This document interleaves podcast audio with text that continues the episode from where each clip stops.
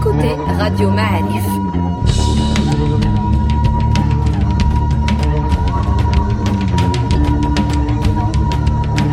Le podcast Histoire.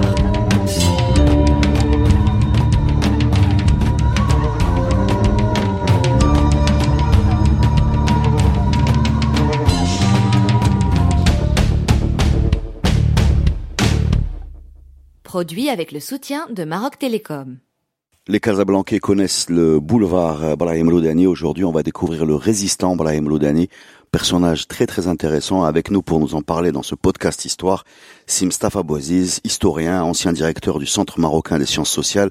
Simstafa, bienvenue à vous dans le podcast de Radio Ma'alif. On est très content d'être avec vous aujourd'hui. Merci Reda de l'invitation. Alors, dites-nous, euh, qui était Brahim Loudani On va commencer par, euh, bah, par ça, ça sa naissance, sa jeunesse, apparemment du côté de Teloudent. Il serait né en 1907, c'est bien ça? Qu'est-ce qu'on sait sur sa jeunesse? Euh, Pas grand-chose. Bon, Brahim Roudani, donc il, vient de, la région de Teloudent. C'est un souci, oui. ou au moins de la mouvance souci. Il est venu, comme beaucoup d'autres soucis, euh, à la recherche de son pain quotidien. Donc, euh, il est venu à Casablanca, comme d'autres. Il a travaillé euh, comme vendeur ambulant, avec, euh, en changeant beaucoup des métiers, tout en étant dans la rue, etc. Mais il est arrivé comme d'autres.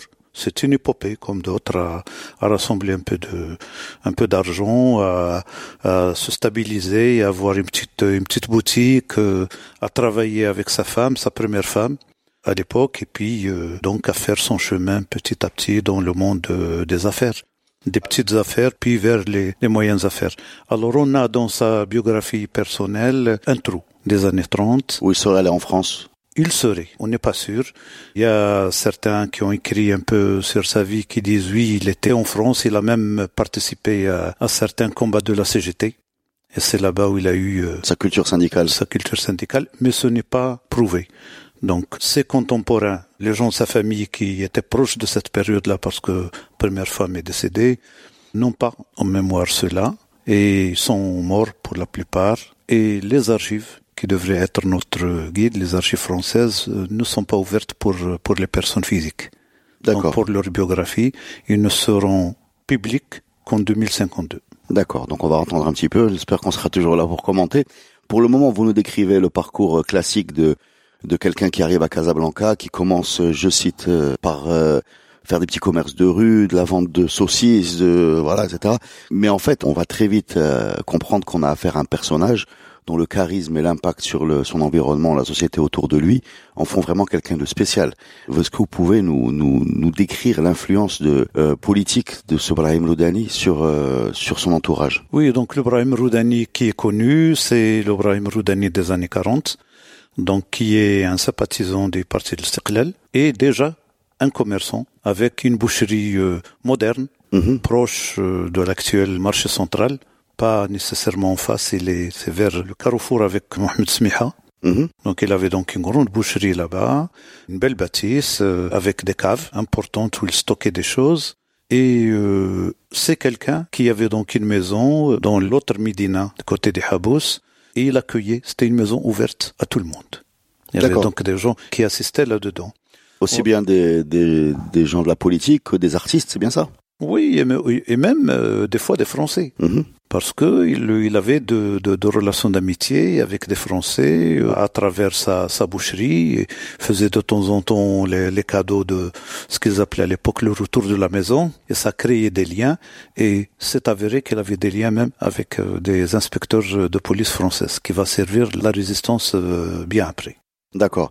Donc dans les années 40, on est devant un commerçant accompli, quelqu'un qui est installé dans, dans sa, sa maison de Delblihoudi, c'est bien Mhm, ça c'est ça, Du oui. côté de Dar Sultan, Oui. voilà, qui euh, a un salon euh, ouvert à tout le monde, euh, qui a des relations avec tout le monde, qui est, euh, je sais pas si ce petit surnom date de cette époque-là, surnommé le petit père, c'est bien ça? Ça n'a pas commencé à cette période-là, c'est durant les années 50. D'accord. que ça va prendre ça. Mais là, déjà, il a un pied dans l'industrie. La première usine de Javel, du côté de la région actuelle, la région de Garajallal, c'est lui qui l'a créé. Il avait donc une petite usine de Javel. Il distribuait le Javel comme on distribuait l'huile. C'est-à-dire dans des citernes, sur des charrettes, tirées par des chevaux, avec une pompe. Et on vendait donc le Javel comme on vendait l'huile, à la mesurette. D'accord. Chacun suivant son. Il n'y avait pas de packaging. Non. Et déjà là, dans cette usine-là, il y avait euh, ces, ces différentes activités. C'est-à-dire l'activité industrielle de production et de vente, et euh, bien sûr aussi lieu de rencontre, lieu de socialisation de toute cette mouvance qu'on peut appeler euh, d'une manière générale la mouvance nationaliste.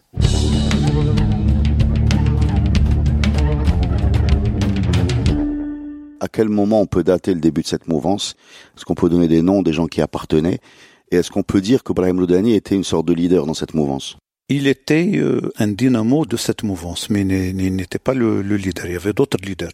Que vous savez, euh, cette période-là, c'est la période riche du nationalisme marocain. Le nationalisme marocain est né comme grand mouvement social, dans le sens que c'est un mouvement de droit qui s'est levé contre des préjudices accumulés dans la longue durée.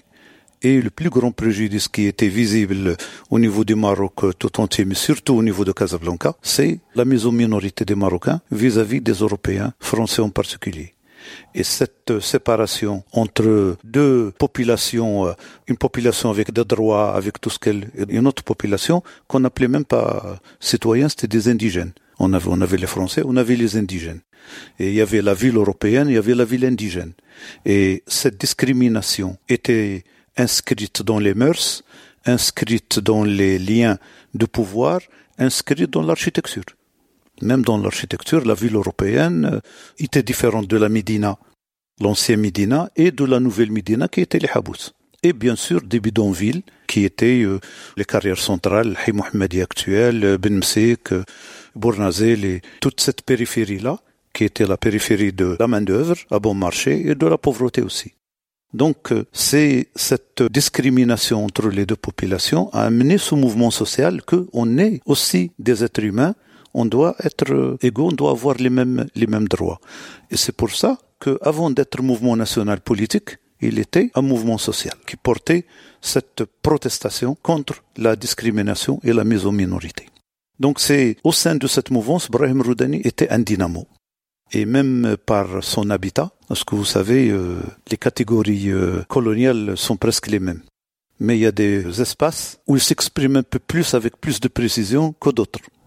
Chez nous au Maroc, il y avait l'Européen, qui était souvent français, mais quand même européen, et l'indigène.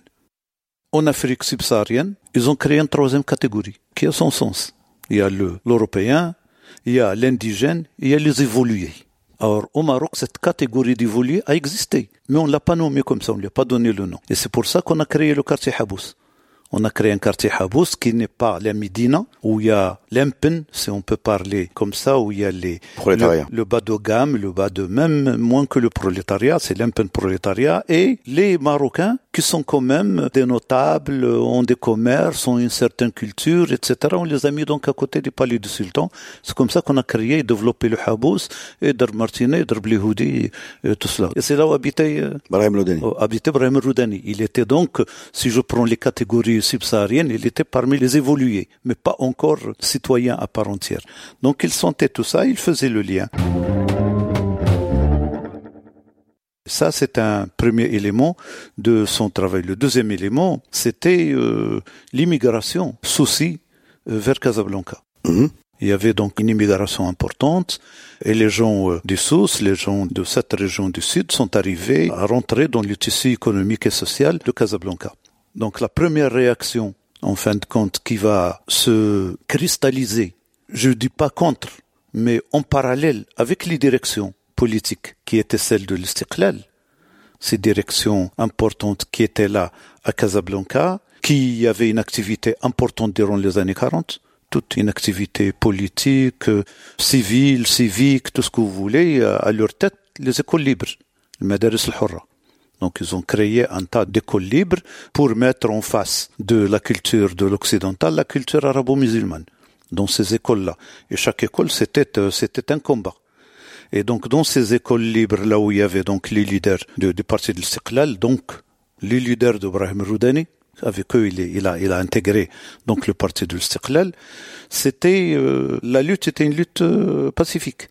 C'était le choix qui a été fait depuis euh, le départ de ce que on appelle communément le mouvement national, c'était d'inscrire la lutte dans euh, un combat pacifique, civil, mais pour euh, lever la discrimination qui touche les Marocains et dans un premier temps réformer le protectorat, le système du protectorat. Euh, ces écoles, euh, donc orientées culturellement vers euh, pour faire front face à l'école française, hmm.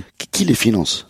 Ben, c'était des, des, mécènes. Il y avait des collectes qui ont, qui, qui ont été faites chez des mécènes marocains. Des fois, il y avait quelques fonds qui venaient du nord du Maroc, et des fois, il y a des fonds qui venaient d'Égypte aussi mais c'était des mécènes marocains qui ramassaient tout cet argent, etc., et, qui créaient des écoles. C'était de l'entraide. Euh, il y avait du nationalisme et des, et des religieux qui s'impénétraient dans, dans tout ça, mais quand même avec une bonne coloration nationale. C'est-à-dire quand on parlait à l'époque Watan et Wataniya, on la confondait un petit peu dans le discours avec Oumma, mais la dimension euh, positiviste, si on, peut dire, était prépondérante par rapport à la dimension religieuse. Donc euh, c'était un rapport à la science euh, qui était positif, un rapport à la monarchie qui était positif, que la monarchie c'est c'est elle qui représente la légalité marocaine, mais cette légalité est bafouée par la présence française qui transgresse le droit international parce que l'acte du protectorat, ce n'est pas l'acte de colonisation. C'est un acte qui garantit la souveraineté du sultan, l'intégrité de ses territoires, et le rôle du protecteur, c'est de permettre et de guider et d'encadrer son émancipation vers la modernité. Or, ce qui s'est passé, c'est que le protectorat a, a transformé le protectorat en une colonie, et le Maroc est devenu une colonie, il est passé donc à l'administration directe alors qu'il doit rester dans le degré de superviseur. Ce que vous êtes en train de nous dire, excusez-moi pour juste pour clarifier, c'est-à-dire que ces, ces, ces gens-là avaient euh, une vision légaliste, c'est-à-dire qu'ils attaquaient le protectorat sur, sur, la, sur une, avec des arguments légaux, c'est-à-dire euh, avec le contrat signé n'est pas le n'est pas ce qu'on voit autour de nous. C'était le, le type d'argument qu'il utilisait, c'est bien exact. ça. Exact. Et il disait que le, la France est hors la loi au niveau international. Au départ, cette période a duré des années 25-26, euh, où il y a le soulèvement contre le protectorat, où l'action civile et pacifique au sein des villes, après la suite de l'action militaire appelée le djihad, des mouvements de djihad armés dans les campagnes quand c'est passé dans les villes, donc à partir de 1929-1926. Et ça va durer durant toutes les années 30, durant la première moitié de la Deuxième Guerre mondiale. Après, les Marocains, donc on va en revenir dans l'autre rencontre, on, dit maintenant, nous considérons comme intelligentsia que nous sommes capables de nous en émanciper nous-mêmes et qu'on l'a prouvé. On l'a prouvé à plusieurs reprises dans les diplômes de nos enfants, dans les, la participation à la Deuxième Guerre mondiale à côté des Alliés, dans la participation au niveau de la société, comme avocat, comme médecin, comme, etc. Et qu'on est capable de nous guider nous-mêmes. Donc, l'acte de protectorat est arrivé à sa fin. Très bien. Il faut, c'est donc cette période-là que Brahim Roudani a émergé, dans cette période où on parle indépendance. On parle l'indépendance ouvertement et il y avait différents partis donc qui parlent de ça, que ce soit le parti de l'Istiqlal, que ce soit le parti communiste marocain, que ce soit le parti de, la démocratie de l'indépendance de Belhassan Louazani. Les trois grands partis qui, qui mobilisaient et, qui avaient chacun ses assises, etc., mais qui étaient tous d'accord sur ça. Dans la région française, française. Casablanca, c'était le centre. Mais il y avait l'autre région espagnole, il y avait d'autres partis. Oui, autre sujet. Il y avait d'autres partis, mais qui allaient dans le même sens. Alors donc, Brahim Roudani n'était pas le chef de Casablanca au niveau politique, mais il était le dynamo qui partait d'une sphère à une autre. Des commerçants vers les résistants, vers les ouvriers, vers les... Il faisait ce lien-là. Mais, si vous voulez, les chefs, il y avait un chef important ici à Casablanca, c'était Boustel Jamei, le père de Khalid Jamei. C'était le, le, le, leader du parti de l'Istiqlal qui encadrait Casablanca. Ibrahim Roudani était en contact avec lui. Donc je reviens au deuxième élément, l'élément souci. Alors donc il y avait des personnalités soucis qui apparaissaient. Ibrahim Roudani était parmi eux. Et à ce moment-là, surtout après 47, pourquoi 47 Parce que 47, c'est un grand événement qui s'appelle Dqtsaligan, le coup des Sénégalais. Alors Dqtsaligan, c'est un massacre de les tirailleurs sénégalais qui étaient parqués ici à Casablanca dans la caserne vers la caserne Ahmed. Maintenant, c'était c'est Derb Kabir, c'est au sein de Derb Kabir. Et que ces euh, Sénégalais, on les appelait les Sénégalais alors qu'en réalité c'est des subsahariens. Il y a des Sénégalais, il y a des Maliens, il y a des Nigériens, etc. Mais bon, on faisait court et on disait les, les Sénégalais ont massacré des, des, des, populations euh, le 7 avril 47 euh, à Derb Kabir et à Ben Et Casablanca a été le théâtre d'événements sanglants euh, durant six heures. Et la police française et, et l'armée française n'est pas intervenue pour arrêter pour arrêter ça. Au contraire, Quand vous dites des Sénégalais, c'est l'armée française. Oui, mais c'est-à-dire les Français français et les chefs français de ça ont laissé les Sénégalais prendre les armes s'ils les ont pas poussés à ça. Qu'est-ce qui motive cette, euh, ce, ce massacre euh C'est des petits faits au départ, mais la tension existait avant. Il a été alimenté, cette tension entre les Marocains et, et ceux qui représentent euh, l'autorité. Donc la police, l'armée et les Sénégalais étaient parmi eux. Et vous savez, ça c'est une technique, une technique coloniale. Quand on incorpore dans l'armée coloniale, entre guillemets, des indigènes, ouais. on les emmène dans d'autres pays pour pour mater d'autres indigènes. Pour mater d'autres indigènes. Donc les Marocains étaient en Indochine. donc et là c'était des Sénégalais qui étaient là. Et bon donc c'est un peu comme ça. Et on crée déjà cette antagonisme, cette, cette tension plus ou moins raciale oui. qui est qui est là, mais on l'utilise pour le colonialisme. Alors donc il y avait une tension. Cette tension était créée par un événement politique en préparation. Cet événement politique, c'était euh, le voyage du sultan, on ne l'appelait pas encore roi, de sultan Sidi Mohamed bin Youssef vers Tanger. Et ce voyage avait une portée politique importante. Le sultan allait traverser la zone espagnole et atterrir sur la zone internationale de Tanger et affirmer par ce voyage où il y avait des arrêts le salut massif des populations marocaines pour affirmer premièrement que c'est lui la légitimité Mhm. dans tous ces territoires-là. C'est la première chose. Deuxièmement, l'unité du pays, malgré la séparation en, en, en, en trois, ouais. en trois zones. Et euh, bien sûr, en allant à Tanger, il va faire un discours vis-à-vis des représentants des nations. Tanger était une, une, ville internationale. Elle était gouvernée par un conseil international. Donc, devant ces représentants des nations, il va faire un discours. C'est une violation de fait de l'acte du protectorat qui a aliéné la personnalité internationale du Maroc. Et dans son deuxième ou troisième article, je ne me souviens pas, mais c'est dans ces premiers articles-là, que le Maroc délègue à la France sa représentation internationale. Voilà le sultan qui va aller parler directement aux représentants des nations. Et c'était, en fin de compte, provoquer l'événement que l'indépendance est à l'ordre du jour. D'accord. Et juste en passant, l'architecte de ce voyage et de cet événement politique, c'est Mehdi Ben Barka.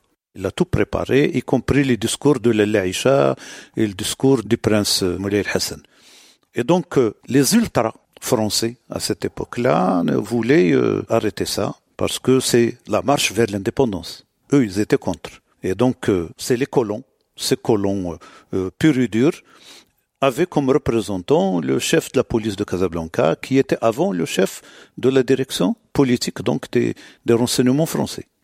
Mais on avait un résident général qui était libéral, c'est Éric Labonne, et qui cherchait à trouver le l'équilibre entre les volontés indépendantistes et, et le. Hein. Ils vont d'ailleurs en payer le coût. Le coût de Tanger, on va le limoger, hein. donc il va, il va payer le prix de, de, de ça. Alors durant cette période, les événements du 7 avril, le discours c'est le 10 avril, et le, le, le, le voyage c'est le 9 avril. Donc l'attention était d'amener, de créer un autre événement qui empêcherait que le sultan se déplace. Se déplace. Vous allez voir l'imbroglio de tout ça. Alors Ben Barka, en fin politique, il a dit il faut pas qu'on tombe dans la provocation. Il a maintenu le voyage, ils ont fait le voyage. Il y avait une petite protestation dans le, le journal L'Alam à l'époque sur le massacre de Casablanca, ce qui était et puis une pièce de théâtre un peu évoquant tout ça. Mais pour ne pas faire l'ombre à l'événement politique. Mais pour les populations de Casablanca, c'est un grand événement. C'est un grand événement. C'est à ce moment-là où l'idée de résistance naissait. Si ça devient hadra, parole, alors que là on nous tue, il faut qu'on le tue. On passe à autre chose. Oui.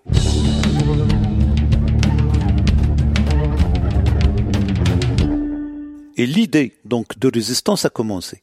Et quand elle a commencé, et là, il y a donc tous ces résistants-là qui ont... Le Zarqtoni était un cadre moyen du parti de l'Istiqlal ici. Et c'était le, cadre qui s'occupait de, la logistique. Quand il y a une fête, quand il y a un meeting, il préparait les tribunes, il préparait les drapeaux, il préparait les mots d'ordre, etc. Il était un gars de, la logistique, était là. Et c'était un menuisier. C'était un menuisier de départ. Alors, à partir de là, les gens du Sud ont constitué la première organisation, avant que ça devienne l'organisation secrète. La première organisation, c'était la Ligue des gens du Sud. Et dans cette Ligue des gens du Sud, Rabitat el-Janoub, déjà, ils commençaient à préparer la résistance armée. Et donc, dans ce noyau, dans ce premier noyau-là, il y avait Roudani, il y avait euh, le Madani al-Awar, il y avait euh, Safiddin, il y avait euh, Safiddin qui s'appelait Hassan al-Araj. Et c'est, le lien commun, c'est des soucis, hein. Donc, ils étaient là et la première contradiction commence à apparaître entre ceux qui étaient pour la, lutte armée, préparer la lutte armée de la résistance, et ceux qui disaient on continue le combat pacifique, euh, légaliste, légaliste civil, etc. Et c'est un déchisme avec les, les grandes directions, les grandes directions de l'Istiqlal. Donc Brahim Roudani se trouve là et il essaye de, de surfer sur toutes ces nuances et être ami de tout le monde. J'ai entendu dire qu'il utilisait euh, son réseau de distribution de Javel pour transporter des armes. Euh, oui, ça c'est après le, déclenchement de... Parce que là on parle des années 40, et, hmm. etc. Donc après, bien sûr, il y a les années euh, qui vont commencer à partir des, de, de l'année 50, où déjà le fameux Eric Labonne a été évincé. Mm-hmm.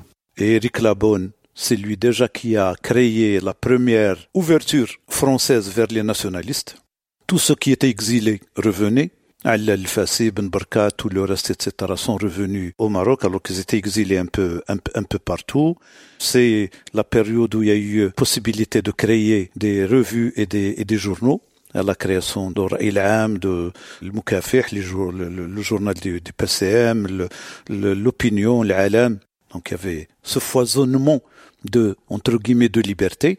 Donc à partir de 46, durant la période Eric Labonne, et bien sûr le droit à la syndicalisation des Marocains, qui n'était qu'hypothétique en 43 et qui était interdit en 36. Là, en 46, c'est devenu possible et c'est là tout le travail du Parti communiste. C'est lui, il avait cette, cette attache-là sociale. C'est lui qui a fait entrer les Marocains en masse et les a encadrés, dont la CGT marocaine, qui s'appelait l'Union des syndicats confédérés.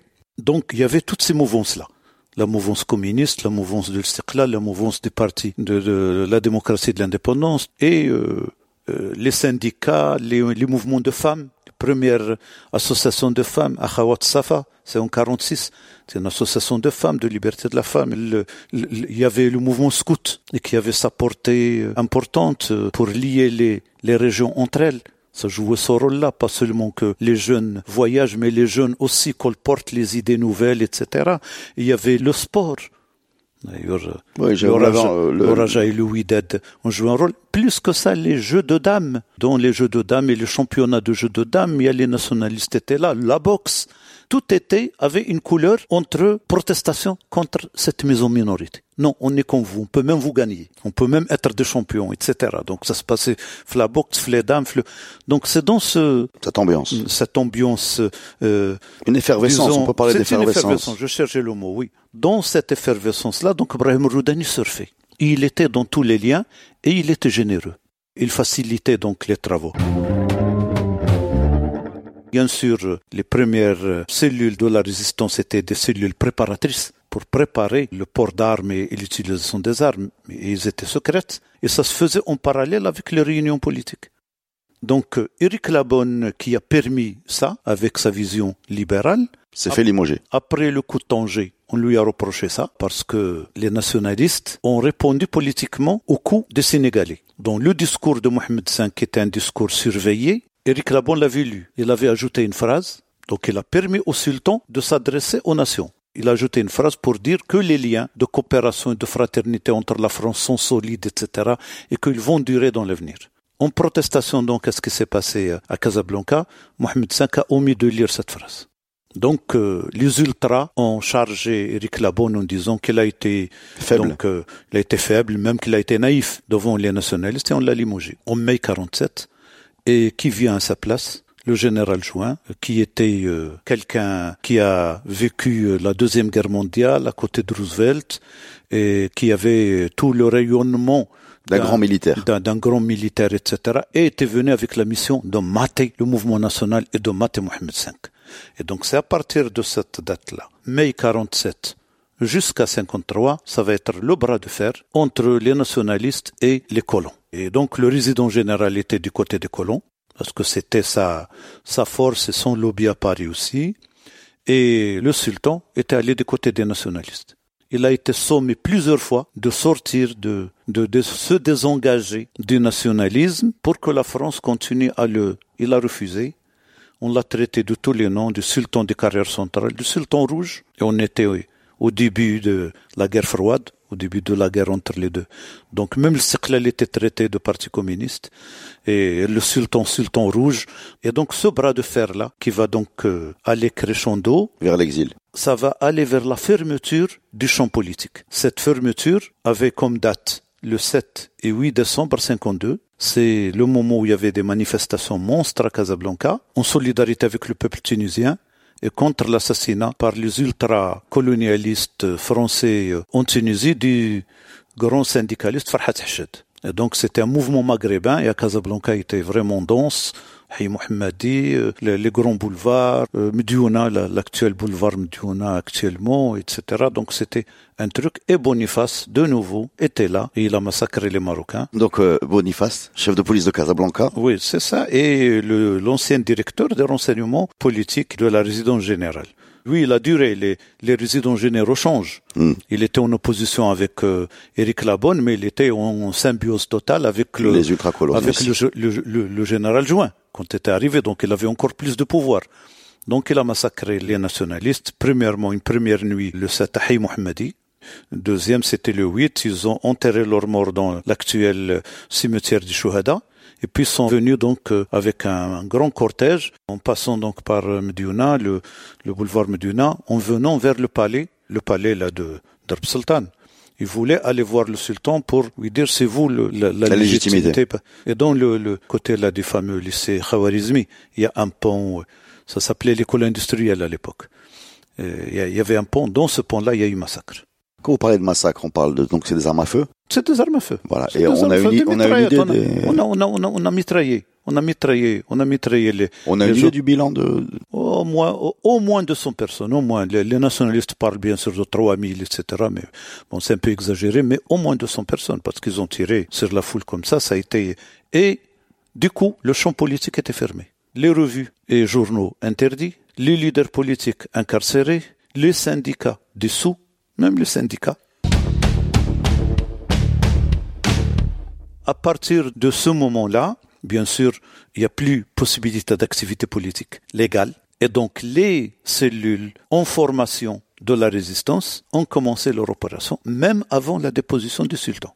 D'accord. Et c'est à ce moment-là que, bien sûr, Roudani a été le plus actif à, à plusieurs niveaux. Le premier niveau, c'est de préparer la riposte euh, civile par le syndicalisme. Donc, ils ont investi le syndicat CGT. Ils ont commencé à préparer la marocanisation de ce syndicat. Ça va donner la création de l'UMT mhm. après. Et donc, les différents leaders passaient chez lui. Et celui qui était pressenti, en réalité, c'était Taïb Boueza. Il était dans sa maison. La première commission de préparation de ce syndicat se faisait dans sa maison. Le deuxième niveau, c'est le niveau d'activité de, Roudani. C'était la résistance, aider avec de l'argent, trouver, acheter les armes, acheter les trucs, etc. Peut-être une question naïve, mais on les achetait où les armes? Il y avait une. Euh, maintenant, il y a des mémoires des gens qui ont fait ça. Donc, on amenait les armes de la région euh, espagnole. On les, achetait, on les achetait partout où il y a eu des, des, des frontières. Avec la frontière sud, avec la zone espagnole aussi, on prenait les armes. Il y avait des bases américaines et une des bases américaines importantes, c'est celle qui est maintenant devenue l'aéroport de Casablanca, c'est Nouasser. C'était une grande base américaine et maintenant c'est une base marocaine. Et à côté, il y a, a l'aéroport, c'était une base américaine. Ils prenaient les armes chez les Américains. Les Américains avaient des positions nuancées, etc. Même Coca-Cola avait aidé. C'est-à-dire? Il avait aidé les, les, les, les Marocains, les nationalistes. Coca-Cola Même, même, même Coca-Cola, oui. D'ailleurs, il a eu des problèmes avec la, la résidence générale. Il y avait même un procès qui a été fait au niveau de ce qu'elle doit commercer ou non, etc. Donc il y avait plusieurs trucs. Et les Marocains, bien sûr, les leaders politiques marocains, une partie était en prison, l'autre partie était en exil. Et cette partie-là a internationalisé la, question marocaine. Donc, ce qui fait que à chaque fois, dans les couloirs de l'ONU, dans la quatrième commission, etc., il y avait un travail énorme qui se faisait et il y avait des pays qui aidaient le Maroc euh, par leurs représentants. À commencer par le représentant de l'Irak.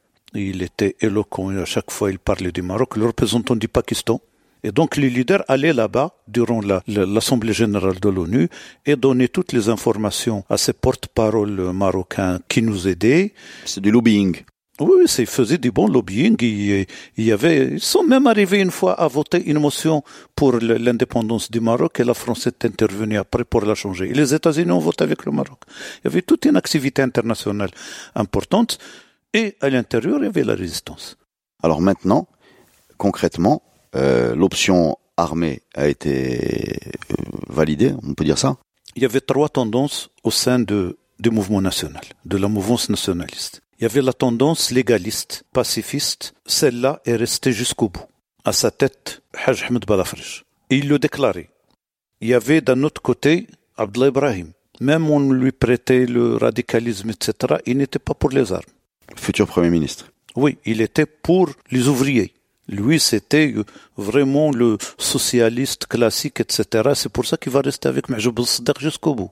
Il était pour l'organisation populaire, pour organiser les artisans. Il a fait un travail énorme dans la région du Sud, en organisant les artisans, en organisant les étudiants, en organisant les ouvriers. Il a fait tout, tout un travail au sein de la société pour euh, l'idée d'indépendance et de nationalisme. Mais il n'était pas pour les armes. Ça, c'est la première. Donc, le pacifisme. La deuxième, c'était prendre les armes. Et c'est des cadres moyens. Même le frère Bsri, etc., était un cadre moyen, était un étudiant. Hein. Il y avait Roudani, bien sûr, avec eux, etc., mais c'est des cadres moyens, c'est pas des cadres de... Il y avait une troisième tendance, à sa tête, El-Fassi et d'autres leaders de premier plan, qui disaient, si on touche au sultan, là, le port d'armes devient légal. Et effectivement, quand on a touché au sultan, donc vous avez la fermeture du champ politique en décembre 52, le 20 août 53, on dépose le sultan. Donc on touche à un symbole de la légitimité marocaine. Une demi-heure après sa déposition, de Radio Caire, El-Fassi lance son appel au soulèvement du peuple marocain et légalise le port d'armes. Et il a essayé de faire comme De Gaulle avait fait de Londres. 18 juin. Oui. Il a fait le 20 août. C'est, il y a un livre où il y a toutes ces allocutions dans Radio du Caire, Nida al-Qahira, l'appel du Caire, il est, il est important. Donc, cette troisième tendance, à légaliser les armes et les opérations de résistance ont commencé.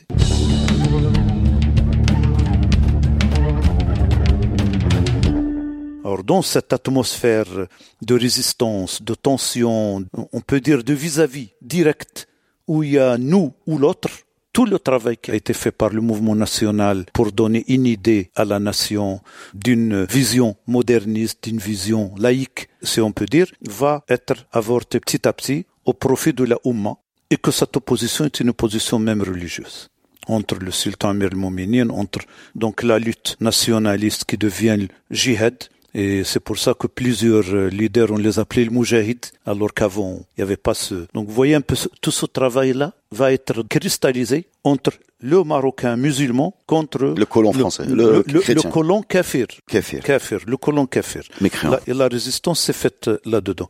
Ibrahim Roudani était au milieu, parce qu'il était en relation avec ces kafirs.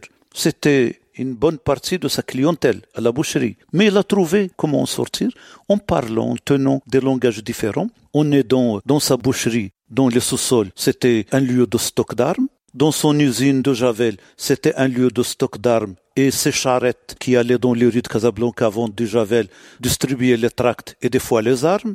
Donc c'est tout un travail que faisait Roudani, euh, ce qui va lui valoir euh, une incarcération ce qui va l'amener à rater la création de l'IMT, parce qu'à cette époque-là, il était justement dans cette prison du côté de Jdida. Voilà un peu le contexte où vouliez Ibrahim Roudani. C'est là où il est le petit père, on est d'accord. Oui, là il a commencé à... Donc il était en relation avec Ben Barka, était en relation avec Bouchsel Jami, il était en relation... Voilà, il le connaissait, là il est encore vivant, euh, Ahmed Ben Kiran de la CGM. Mhm. Le patron qu'on appelait le patron rouge, parce qu'il va devenir après dans le Parti communiste. Il était en relation avec tous ces gens-là, avec euh, Abdelkrim Ben Abdallah, aussi quelqu'un de la résistance, un ingénieur électricien de Sipelek Paris, hein, qui était là durant les années 50, qui va être tué lui aussi. Vous pouvez le mettre avec Ziraoui et compagnie, tué après l'indépendance. Il était dans le Croissant Noir, c'est un de, de leurs leaders importants. Donc, euh, il était en relation avec tous ces gens-là. Et il menait son combat en donnant euh, des informations nécessaires à la résistance et de fausses informations à ses clients, à ses amis français. Euh, voilà, donc c'est comme ça que Roudanil va devenir important. Et dans ce travail-là, il avait appelé chez lui un certain Msadi. Ce Msadi euh, était de sa région. Son père était un des shérifs de la région de Msada. Il appartenait à la Zawiya Nasseria, d'où le nom de Nasseri. Msadi parce qu'il y a une localité qui s'appelle Msada, à côté de Tsaroudant, et Nasseri parce qu'ils appartenaient à la Zawiya Nasseria et c'était, c'était de Shurfa. Bon, donc ce jeune homme qui était euh, entreprenant, qui avait du charisme, euh, il, il était lettré, il lisait l'arabe et le français. Son père était donc frère et il est parti de Msada vers euh, dans l'Atlas. C'est là-bas où il avait fait donc sa première vie euh, avant de venir à Casablanca parce qu'il avait des, problèmes avec euh, avec la justice. Il avait tué une de ses femmes sur un coup de colère, etc. Donc il y avait tout un. Même si la famille de cette femme-là n'a pas poursuivi le procès en considérant que c'est le shérif, on pourrait faire passer comme ça. Mais ce Msadi était euh, entreprenant, rapide mais un peu nerf. Colérique. C'était colérique, il peut le donner. Alors, Roudani l'a amené, il est devenu son mentor. Il a été son aide comptable à la, l'usine. À l'usine Javel. Il a été membre de la commission de préparation de l'UMT, du syndicat, donc sortir de la CGT vers un syndicat marocain. Il était l'ami de Taïb Ben Bouza. Et durant cette période où toutes ces choses s'imbriquent, il y avait un coup de filet et une partie de la résistance qui était au départ la Ligue du Sud, qui est devenue organisation secrète, le monde d'Amasseria, et dont l'obédience en général allait vers le parti de l'Istiqlal. C'était donc les cadres moyens de l'Istiqlal qui étaient dans cette organisation. Il y avait donc des infiltrations et, et la police française allait rafler les résistants marocains connus. Ils avaient bien sûr l'information que cela allait arriver. Une petite partie a été incarcérée. La majorité a immigré vers le nord c'est ce groupe-là du Nord qui va constituer l'armée de libération marocaine. Donc ceux qui étaient connus, etc., comme Hassan Laraj, comme euh, Hussein Barrada, comme euh, Abdullah Sanhaji, comme euh, le Madani Al-Aour, c'est les leaders, c'est les fondateurs de la résistance, étaient obligés d'aller, d'aller au nord. Ils vont d'ailleurs constituer le conseil de l'armée de libération au nord à Tétouan. Il a fallu les remplacer. En les remplaçant, c'est cette fameuse cellule de Bournazel qui va se constituer, les nationalistes vont la constituer pour substituer la direction qui est partie. Et le Msadi se trouve là-dedans. Par cette opportunité, il se trouve là-dedans. Cet appel d'air. C'est ça, cet appel d'air, il se trouve là-dedans. Il est parmi les gens qui étaient à Bournazel. Ils ont commencé un peu à se préparer aux, aux, opérations militaires, à savoir manier les armes, les petits pistolets, les trucs, etc., les petites bombes, en attendant l'évolution. L'évolution, c'est quoi? C'est de passer à un travail un peu plus large, qui est le travail de l'armée. De pas faire des petites opérations comme ça. Euh, vous savez, les opérations qui étaient. C'est des opérations au sein de Casablanca, c'est tuer un collabo marocain, tuer euh, une personnalité euh, comme le, docteur Héros, parce que c'était un ultra, etc. Donc tuer un ultra comme ça, c'est un docteur et en même temps était dans la presse masse. Donc la vigie, le petit marocain et tout ça qui était. Donc c'était des, des, assassinats ciblés, quoi. Oui, oui. Avec une couleur politique. Oh, c'était les, les, les, nationalistes marocains. Hein. Faire dérailler un train et puis la grande opération à Casablanca, qui était d'ailleurs contestée, c'est l'opération du marché central, du grand marché central. Il y avait une grande bombe euh, la veille du, de Noël. Hein le 24 décembre 54 et c'est un tas de, de morts et de victimes qui ont péri. Et ça a amené que même les nationalistes, ceux qui étaient pacifistes jusqu'au bout, comme Balafrej et les gens qui étaient avec lui, les commerçants de Omar, parmi eux son gendre Gilles Libnani, ont publié dans, dans la vigie marocaine euh, une euh, protestation, disons, on se désolidarise de ce travail-là. Ça, c'est du terrorisme. Nous, on n'est pas pour le terrorisme, etc. Donc, tout un travail et qui va créer un problème au niveau du Maroc indépendant durant trois décennies après le, À chaque fois, on, on, montrait cela du doigt, et alors que l'épisode est tout à fait normal dans une évolution euh, nationaliste, c'est le même débat qui se faisait, mais Balafré est resté fidèle à son idée de pacifisme. Les autres ont été dans la logique euh, de, leur temps, euh. de leur temps et de la fermeture, la fermeture de tous les champs champ politique, médiatique, artistique, tout était fermé par les deux généraux. Il y avait le général Join et à la suite le général Guillaume, qui a continué, qui était le fils spirituel et militaire du général Join. Il l'a laissé, il avait la houlette sur lui.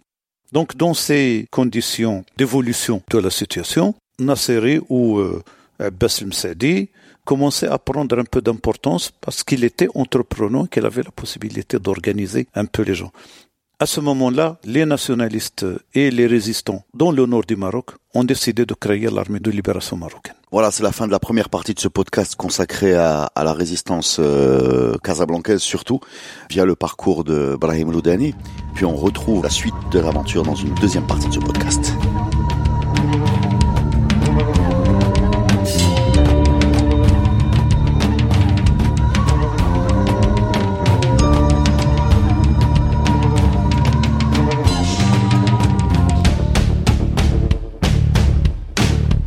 Podcast est produit avec le soutien de Maroc Télécom. Maroc Télécom, un monde nouveau vous appelle.